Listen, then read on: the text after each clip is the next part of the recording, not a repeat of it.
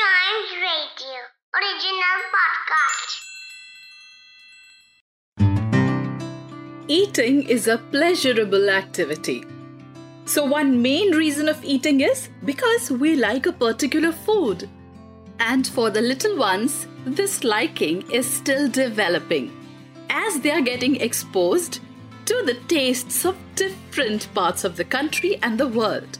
And talking about the kinds and variety of food that are there in our country, the list is endless. This is Manika and welcome to our podcast on Foods of India. And in this episode, we will talk about the cuisine and the foods of southern part of our country. First state that we are going to talk about is Karnataka. Karnataka falls in the southwestern region. Originally, it was called the state of Mysore, but it was renamed Karnataka in nineteen seventy-three. Apart from this state having a lot of tourist attractions, one very famous thing that the state has is the cuisine of Karnataka. The types of cuisines is also huge. There is Udupi cuisine, there is Saraswat cuisine, Kurg cuisine, Mangalorean cuisine, and many more. The staple food they have is ragi and rice, which is found in abundance in Karnataka. So the dish I'm going to tell you about Karnataka is the neer dosa. Neer dosa, it is an authentic Karnataka food item. Neer means water. After rice is soaked overnight for a couple of hours in water, and there's no fermentation required for this. It is called neer dosa because the batter is quite watery of this particular recipe, unlike other dosa batters which are slightly thicker than the neer dosa recipe. So it is often served with chutney and sambar, and neer dosa, because of its softness, is a very preferred comfort food in Karnataka. So this was Karnataka. Now let us move a state down south, which is Kerala. God's own country. That is what Kerala is famous as. Kerala is also known as land of spices because it traded spices with Europe as well as many ancient civilizations as early as three thousand B C. Can you believe it? So Kerala, apart from being the most literate state in India, is also very rich in its culinary art. Cuisine of Kerala includes lots of chilies, curry leaves, coconut, mustard seeds, turmeric, tamarind, and asafoetida. Obviously, it has a huge coastline. That is why a lot of seafood is made, and a lot of nice aromatic vegetarian dishes are also made. And I'm not talking about one dish, I'm talking about a complete meal. It is called Ela Sadhya. It has a lot of stuff in it. One of the most traditional Kerala meal it is. In a way, you can say it's the king of all Kerala food items.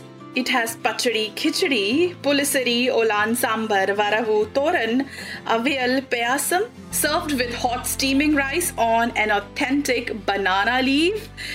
And it gives you a feeling of enormous Kerala thali. Now, since this thali has a little bit of everything, you can sever it and sing praises of Kerala cuisine. So this was Kerala. Now let's move to the adjacent southernmost state of India, which is Tamil Nadu. Tamil Nadu cuisine, not only in Tamil Nadu, but it's also found in Sri Lanka and areas of the world where there's a huge Tamil population. There are vegetarian dishes, non-vegetarian dishes, there is rice, legumes and lentils that are so popular, there are dairy products which are popular, and tamarind is used to provide flavors. Tamarind, yani imli. On some special occasions, like Kerala, traditional dishes are served on a banana leaf. And you know what happens to the banana leaf after the meal is over? It is fed to the cattle. Talking about Tamil dishes, there are many that I personally love. But the one that I have chosen to speak about is Rasam. Rasam is certainly my personal favorite. And it is sort of a soup-like dish which has its base in tamarind, which is imli. And the other ingredients used in it are tomato, pepper, cumin seeds. It is usually taken before meals as an appetizer. Like normally in a three-course meal, we have soup. And another amazing thing about rasam is that in case you have a sore throat, a hot bowl of rasam will help you cure it. It has medicinal properties as well. So rasam from Tamil Nadu. Now let us move a step above and go to the state of Andhra Pradesh. Andhra Pradesh, the language spoken is Telugu, and the people of Andhra Pradesh are also known as Telugu. Also, the cuisine is also called Telugu cuisine. Telugu cuisine is famous for its tangy, hot and spicy taste. Its cooking is really very diverse because, like other states of India, Andhra Pradesh also has regions in it, and that too really vast spread. So the region has its effect on the cuisine as well. Andhra Pradesh is a leading producer of red chili, rice, millets, which is found in abundance in Telugu cuisine. Also, they use a lot of tomato, tamarind and varieties of pickles in their foods. Today I've got you one special Andhra dish which is prepared by using stuffed eggplant, and it is a curry. It is a very famous special dish cooked in Andhra Pradesh where the tender eggplants, that is brinjals, they are stuffed with roasted spicy herbs and various seasonings to give a perfect delicious taste. It is a thick curry and tamarind is also used in it, along with mustard seeds. So its fragrance of it cooking can be smelled from really far. The smell itself is an appetizer. And the name of this dish is Kutti Vankaya Pura, which is typical Andhra eggplant curry dish. So this was Andhra Pradesh, and now from here, let's move to the state which was not too long ago a part of Andhra Pradesh itself, the state of Telangana. Telangana is popular for its historical structures like Charminar, Kutub Shahi tombs, Pega tombs, Palaknuma palace, Chowmala palace, et cetera, et cetera. There is this historic city of Golcunda in the capital of Telangana, which is Hyderabad. Talking about Hyderabad, let's also talk about the cuisine of Telangana.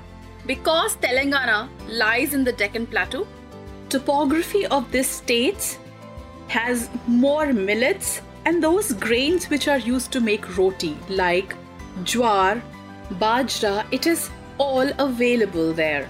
So unlike other South Indian states where rice is the part of the main course, here roti is given a lot of importance. But the dish that I'll be talking about is certainly made of rice, and it is that dish. If we don't speak about it in the journey of foods of India, our journey will definitely be incomplete. Since it's Hyderabad, so Hyderabadi Biryani is the dish that we are going to talk about. Its main ingredients are basmati rice, yogurt, onion, cinnamon, cloves, cardamom, bay leaves, nutmeg, black cumin, which actually gives a typical aroma. And main ingredient can be chicken or mutton, or can be vegetables as well if we are making Hyderabadi vegetable biryani. So a lot of variations of this dish, but certainly a signature dish from Telangana. So this was the last state of southern India that we spoke about.